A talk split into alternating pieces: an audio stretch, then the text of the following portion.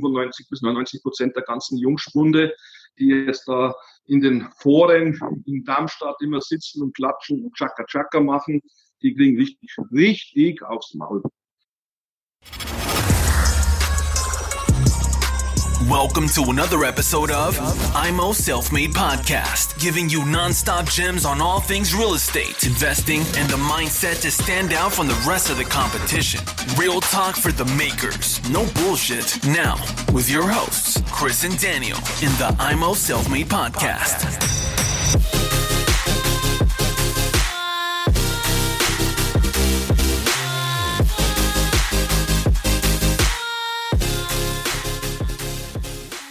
Jetzt habe ich in meinem Einspieler gesagt, dass du ja der Meinung bist, dass viele Leute jetzt ja. richtig abkacken.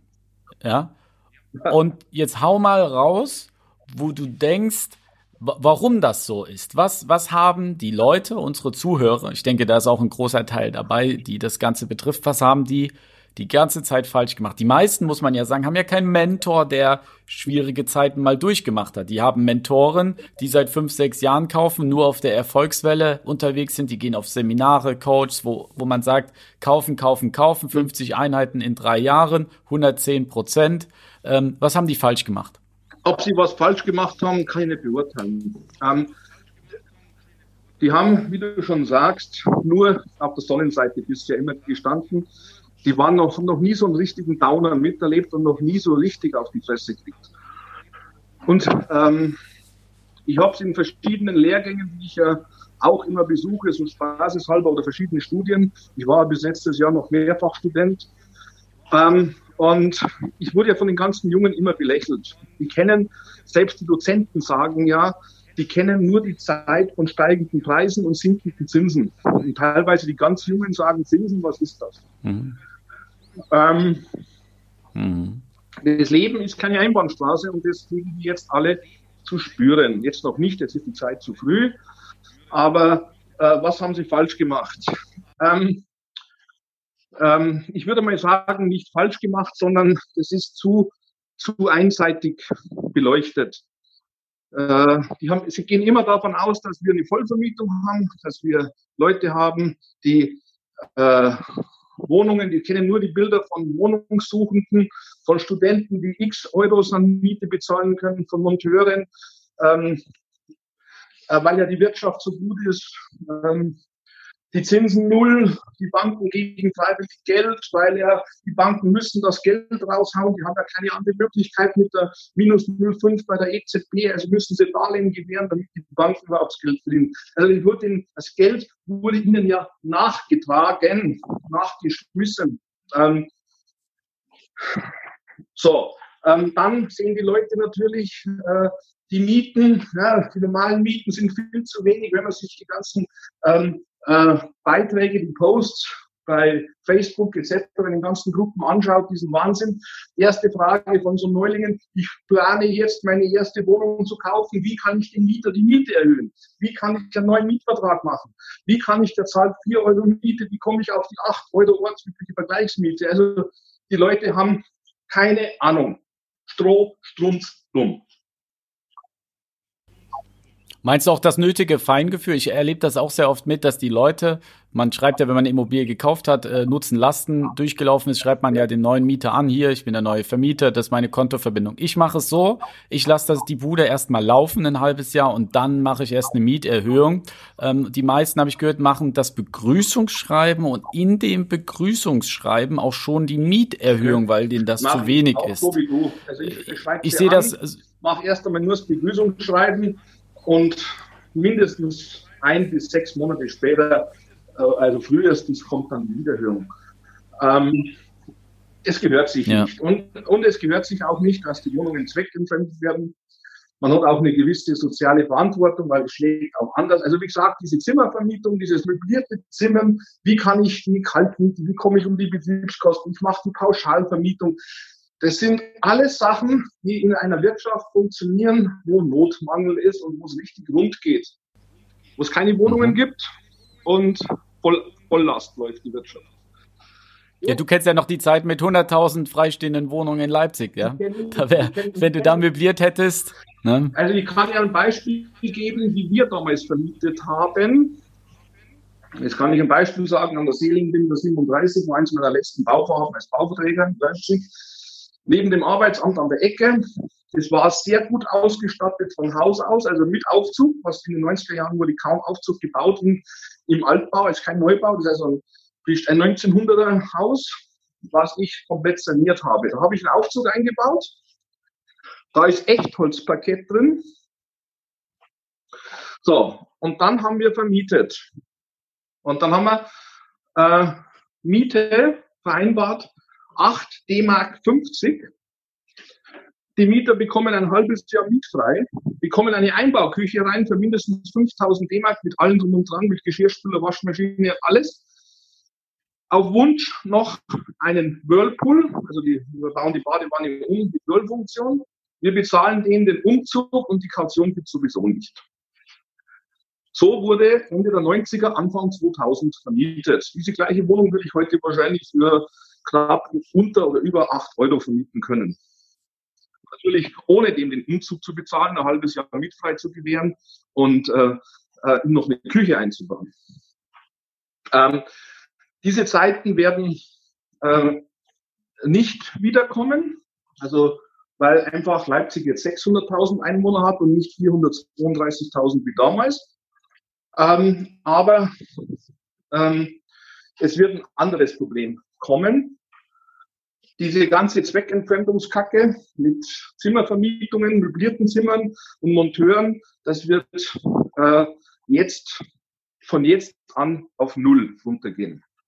Kein Mensch braucht mehr Monteure, weil die gar nicht kommen können. Die Polen, die Tschechen und dies alles, die sind ja nicht da. Das heißt also, die ganzen Spezialisten, die da mit irgendwelchen äh, 20 Euro irgendwelche Schabrackenbuden in irgendwo äh, werden ein paar Betten reingestellt, am besten, am besten dreier Stockbetten übereinander, sechs, sechs Mann in ein Zimmer von 15 Quadratmeter und jeder zahlt 300 Pauschalmiete. Die dürften eigentlich vorbei sein. Das wird nicht mehr kommen. Dieses möblierte Vermieten an die Studenten wird vermutlich weitergehen können aber nicht mehr für diese horrenden Mieten, weil einfach zu viel ähm, zu viel Hops gehen werden. Also ähm, es wird es wird eine es wird eine Wanderungsbewegung geben, dass Leute aus den Städten rausgehen und aufs Land ziehen, gerade die jungen Familien. Und ähm, ja, das heißt, die Einnahmesituation wird in eine extreme Kompression kommen weil dann bloß noch normal vermietet wird. All die, die jetzt irgendwelche äh, Monteursunterkünfte und Zimmer und, und ähm, möblierte Zimmer vermietet haben, die werden schön brav äh, normal übliche Miete verlangen, 8 Euro, 9 Euro oder äh, München halt dann 20 Euro und in Köln dann vielleicht 15 Euro oder 18 Euro. Aber nicht mehr diese, diese 300, 400, 600 Euro äh, Flat-Vermietung pro Zimmer. Weil Airbnb muss man sagen, die Leute, ich, ich, ich kenne ja da auch ein paar, die sind platt. 95% Umsatzeinbruch mit Airbnb. Es kommen keine Gäste. Das, das heißt, wenn man da 20, 30 Einheiten hochgezogen hat, dann bleibt einem nur die klassische Vermietung schnellstmöglich Mieter zu finden, um das cool. Ganze auszugleichen, ja, weil du hast die Tilgung, Zins, was du cool. gleichzeitig zahlen musst. Ähm, ja. Ganz, ganz schwer. WG sehe ich ein massives Problem in Großstädten München, Düsseldorf, ja. Köln, Leipzig vielleicht nicht ganz so mit ausländischen Praktikanten, ja. Studenten, die bei großen Unternehmen ein halbes Jahr bleiben. Die haben ja solche WG-Zimmer genutzt. Die fallen derzeit komplett weg. Ja. Cool, so. verstehe ich auch so. Ich sage, also ich wurde ja in Leipzig auf den Stammtischen ausgelacht, warum ich kein Airbnb mache, warum ich das nicht mache und ich kriege doch für so eine Drei-Zimmer-Kackbude äh, wo ich für 500 Kalb vermiete, ähm, holen, holen sich die Profis 2000 raus und dann haben die mir erzählt, wie das alles geht über Airbnb mit diesen Schlüsseltresoren und elektronisches Booking und, und den ganzen Wahnsinn. Also gut, A, verstehe ich das ja sowieso nicht, den ganzen ähm, Zeug und B, ähm, halte ich davon nichts, weil die Immobilien, wenn ich sie als Kernbestand definiere, dann sind es immer die besten. Und, ich, und der, die, der Verschleiß bei Airbnb ist doch höher oder auch bei Zimmervermietung, der ist, der ist höher als wie bei einer normalen Vermietung. Also ähm, ich gehe davon aus, dieses Geschäftsmodell Monteure, Airbnb, Booking.com, ähm, WG äh, wird, wird auslaufen oder auf Null gehen. So wie du sagst, 95 Prozent weniger. Und das ist auch die Quote, wie ich ausgehe, wie viel, wenn du mich fragst, äh, wer alles dabei sein wird, wenn es erwischen wird, das ist die Quote, die ich habe. 95 bis 99 Prozent der ganzen Jungspunde, die jetzt da in den Foren in Darmstadt immer sitzen und klatschen und Chaka Chaka machen, die kriegen richtig, richtig aufs Maul. Das liegt daran auch, weil du, weil du sagst, die haben keine liquiden Mittel. Also die Großinvestoren, so wie ich es mitbekommen habe, die gucken auf ihr Konto und sagen, okay, die Kasse ist gefüllt, ja, Nachbeleihung juckt mich nicht. Hälfte der Buden ist eh abgezahlt und gerade die jungen Investoren, da ist es ja so, äh, 30 Einheiten, 8000 Euro Eigenkapital auf dem Konto und von den 30 Einheiten sind 15, also die Hälfte 110 Prozent finanziert. Ja. Ja. gut, ob die jetzt 110 Prozent oder 80 Prozent oder 200 Prozent finanziert sind, das ist egal. Es zählt ja der echte, der echte Kapitaldienst in Euro, ob das Ding jetzt 110, weil das ist diese, dieses 110 Prozent von was, von einem zufälligen Kaufpreis, der zufällig, wo sich zwei Leute beim Notar getroffen haben, hingeschrieben wird oder den die Bank mit irgendeinem äh, komischen LoRa-Programm da schnell reingetippt hat, was äh, wurscht ist. Also selbst die Gutachter sagen ja, und es ist, ähm, gibt es ja ein entsprechendes BGH-Urteil, ähm, 20 Prozent plus minus, das ist anzuwenden und das ist kein Mangel im Gutachten. Das heißt also 20 Prozent ist BGH und wenn man dann noch ausstretcht um die berühmten 10 Prozent weiter, das heißt 30 Prozent plus oder minus um einen Nullpunkt rum, ähm, ist ein Gutachtenwert zulässig von den Profis, die dann ein Einzelgutachten machen. So, ähm, und so ein LoRa, das ist nur so ein Irgendwas-Wert. Sprengnetter ist auch ein Irgendwas-Wert. Alles vergangenheitsbezogen, basierend auf irgendwelchen Gutachterausschusspreisen von 2018 oder 2017, in Leipzig 2016, basierend auf Kaufverträgen, Kaufpreissammlung 2015 oder 2014. Also alles völlig irrelevant. Deswegen muss ich da immer schmunzeln, wenn die einen sagen, oh, hast du auch 110? Nee, ich habe 115. Nee, ich habe 118 Prozent und sich da aufgeilen. Völliger Humbug, völliger Schwachsinn. Es zählt, wie viel muss ich jeden Monat abliefern. Was nimmt mir die Bank ab? Weil das ist Einzige in dem Geschäft. Und das haben die Jungs alle vergessen, Jungs und Mädels, die ganzen Jungen. Das Einzige in dem Geschäft, was sicher ist, dass die Bank am 30. mittels SEPA-Lastschriftmandat die Rate abbucht. Alles andere kann sein, muss aber nicht. Ob die Miete kommt oder nicht, es ist jeden Monat bei jeder einzelnen Einheit hoffen, beten und bangen. Aber am 30. wird die Rate abgebucht. Und dann kriegen vielleicht jetzt auch Leute noch mehr Probleme, wenn die Bundesregierung das durchboxt, dass man die Mieter nicht kündigen ja. kann, aufgrund der aktuellen Lage. Die Leute sagen, okay, dann lasse ich es mal mit der Mietzahlung und man hat mit einmal 30, 40 Prozent des Portfolios, wo keine Miete kommt. Und wenn es nur zwei, drei Monate sind, aber selbst das führt dazu, dass man schnell platt ist, dann kann man nur eine Tilgungsaussetzung bei der Bank beantragen und hoffen, dass die durchgeht. Ja. Aber die ist ja auch nur bedingt maximal. Ich glaube, die meisten machen nur zwölf Monate Tilgungsaussetzung. habe ich gehört und maximal zwölf. Es gibt auch welche, die machen bis zu zwei Jahre. Ja. Aber das ist ja nur die Tilgungsaussetzung. Die Zinsen sind ja zu bezahlen. Und das Hausgeld mhm. ist zu bezahlen. Das ist das Problem. Und das haut rein. Das ist das nächste. Und das Hausgeld ist ja die Betriebskosten plus die nicht umlagefähigen Bewirtschaftungskosten, Instandhaltungsrücklage, Verwaltervergütung und die nicht umlagefähigen Betriebskosten obendrauf zu bezahlen. So. Und wenn dann die, weil wenn die Miete nicht gezahlt wird, ist es ja nicht nur die Kaltmiete, die nicht gezahlt wird, es ist ja die Brutto-Warmmiete, die nicht gezahlt wird. Mhm. Ja, und die ist bei kleinen Wohnungen teilweise bei vielen ja schon 150 bis 200 Euro. Jetzt rechnen wir das mal auf, auf 10, 20 Immobilien. Dann hat man vielleicht sein Gehalt, geht auf Kurzarbeit. Dann reicht das Gehalt noch nicht mal aus, um das Hausgeld zu bezahlen. Wie ich gelesen habe, die sich ja so feiern lassen. 1700 Euro netto und kriegt schon die ersten drei Wohnungen finanziert. Null EK. So, das lassen wir von mir aus 2000 netto haben, den Kameraden, den Wahnsinnigen. Und er hat jetzt drei Wohnungen irgendwie sich zusammen gekauft, irgendwie zusammengestückelt, irgendwie so hier mit einem, Re mit einem Renovierungsdarlehen vielleicht noch oder einem Modernisierungskredit, um das Eigenkapital darzustellen oder was weiß ich was. Jetzt hat er drei Wohnungen, A, 40 Quadratmeter, Hausgeld ist meistens irgendwo zwischen 4 Euro und 6 Euro, bei den kleinen dann eher 6, aber im Schnitt 5, je nachdem, Bauart bedingt natürlich, das bin ich auch nur neuere Baujahrten, da sind die Instandhaltungskosten nicht ganz so hoch.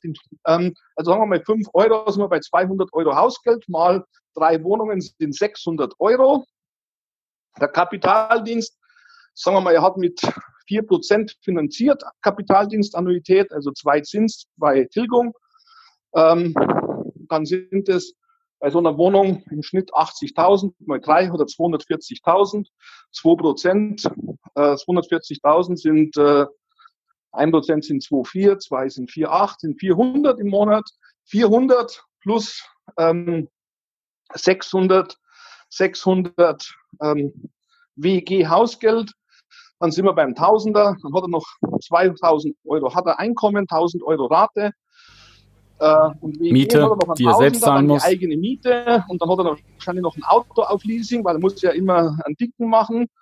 Ähm, er braucht ja dann abends, dann, wenn er dann fortfährt, braucht er die Schwanzverlängerung, hat er noch irgendein M3 geleast oder was weiß ich was. Ähm, zahlt er auch noch mit 400 im Monat und äh, Zaki Bumi ist der Kamerad in zwei Monaten platt.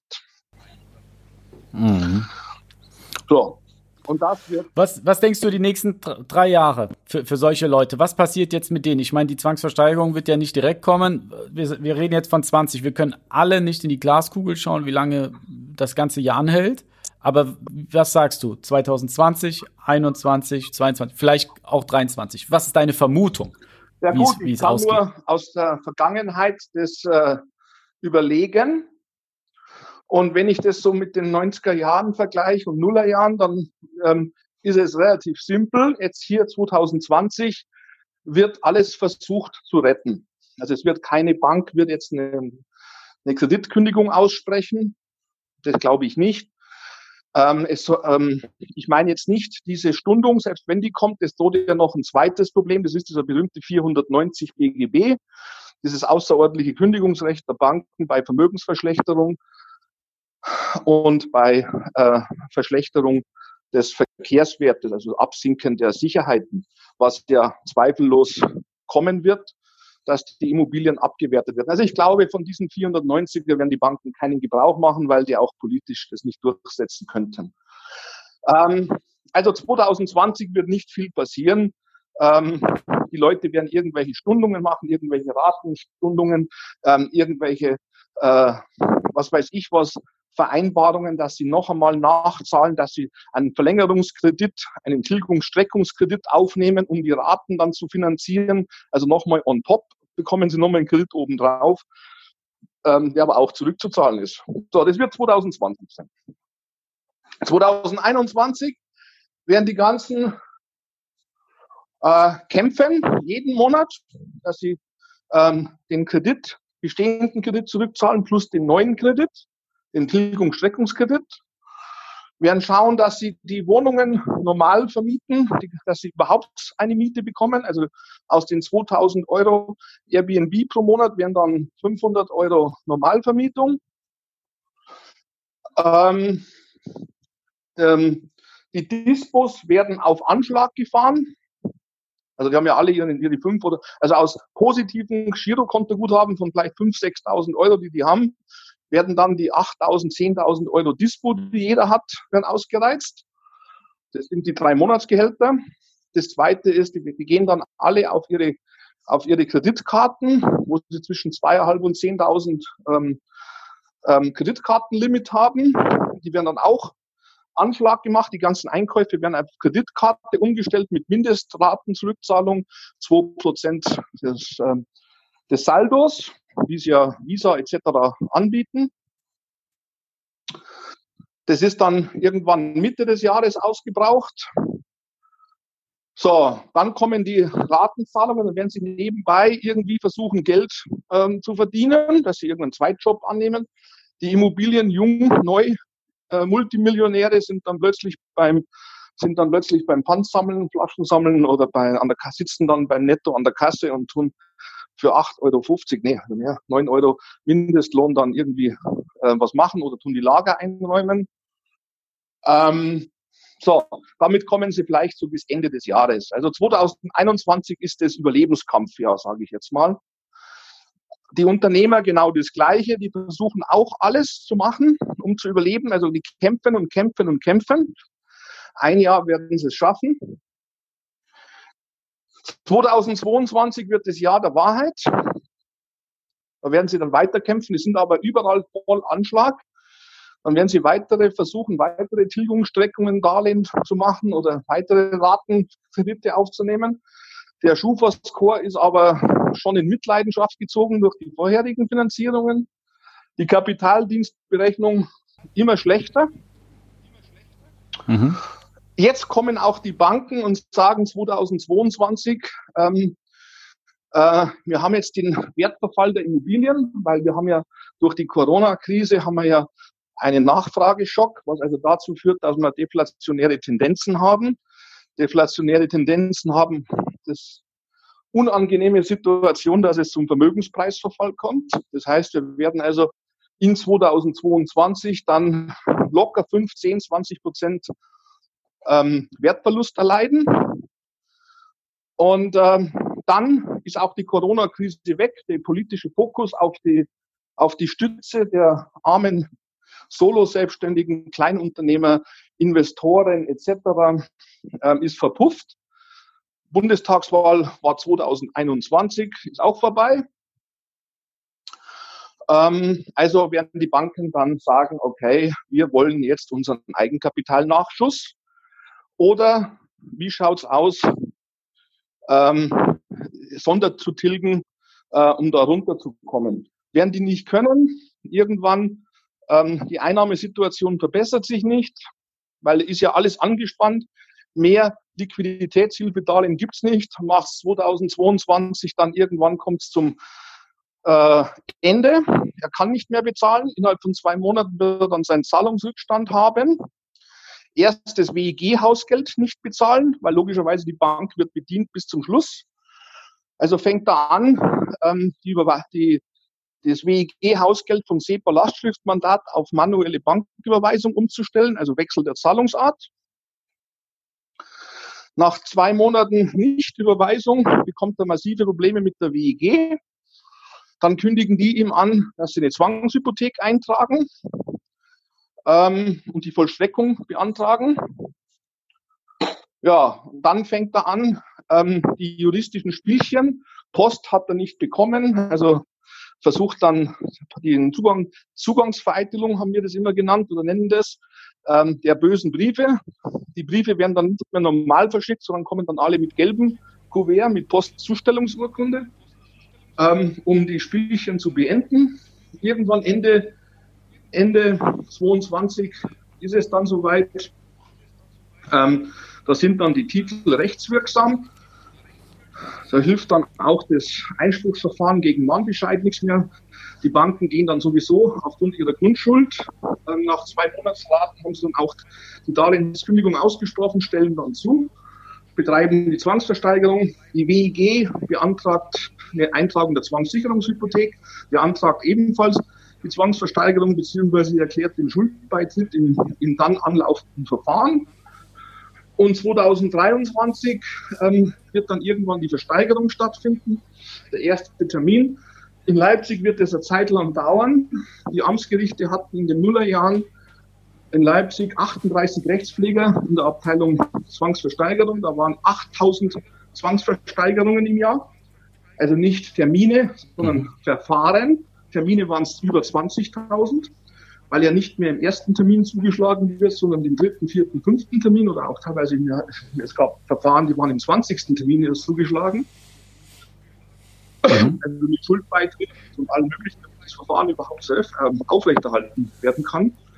Für die Profis, da wird dann die Versteigerung dann weiter betrieben aufgrund der Portogebühr der Postzustellung als neue Zwangsversteigerung. Also 2023 denkst du, wird es dann die ersten äh, Zwangsversteigerungen von den Investoren geben oder von nicht nur Investoren, viele Eigennutzer, vor allem die viel zu teuer gekauft haben, die letztes Jahr also keine Investoren, das sind ja für mich keine Investoren, das sind ja für mich äh, ja, Opfer eigentlich.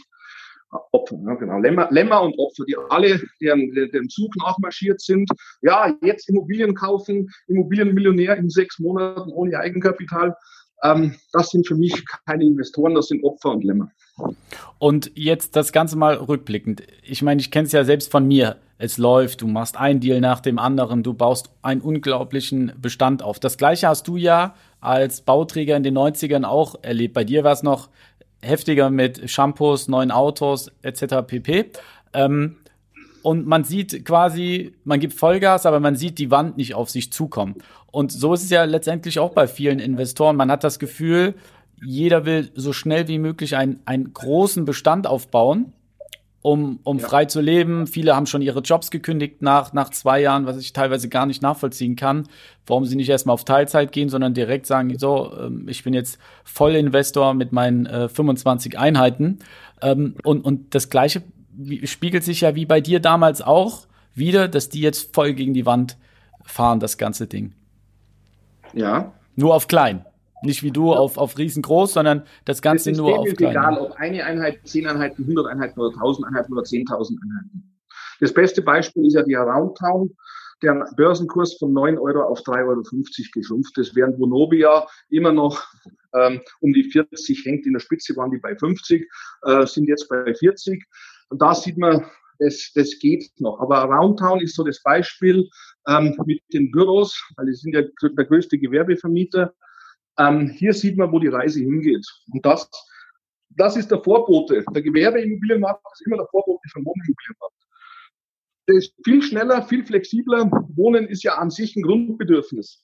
Und deswegen ähm, wird jetzt auch die Situation kommen, dass die Mieter geschützt werden. Und die, Miet, die Mietgesetze werden noch viel, viel schärfer werden. All diese, wie kriege ich meinen Mieter raus, was ich gelesen habe hier mit einer gefakten Eigenbedarfskündigung und was weiß ich, diesen ganzen Wahnsinn. Das gibt nochmal extra, extra Feuer in den Arsch. Also die wollen das nicht sehen, können das nicht sehen. Äh, ja, wollen, wollen. Dieses Hoffen und Beten, dieses bis zum Schluss dran glauben und festhalten, ja. Ähm, ich meine, die haben an sich an sich haben sie keinen Fehler gemacht. Sie haben nur, sie haben nur an das Falsche geglaubt. Und äh, wer wegen 50 Euro Cashflow im Monat eine Wohnung kauft, dem gehört es nicht anders.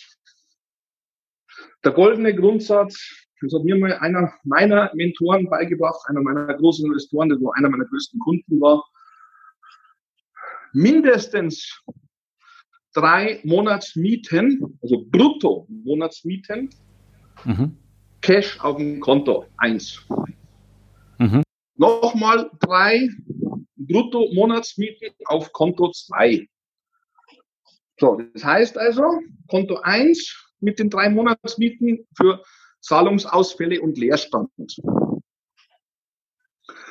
Zweites Konto für Reparaturen, Instandhaltungen und Unvorhergesehenes. So, und das ist das, was auf der Seite sein muss. Dann, Pro Einheit. Ja, auf Gesamtbestand. Auf Gesamtbestand. Mhm. Mhm. Okay.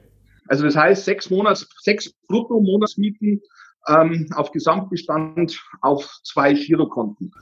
Dann mhm. die gesamten Ausgaben, die privaten Ausgaben für ein Jahr auf dem dritten Girokonto.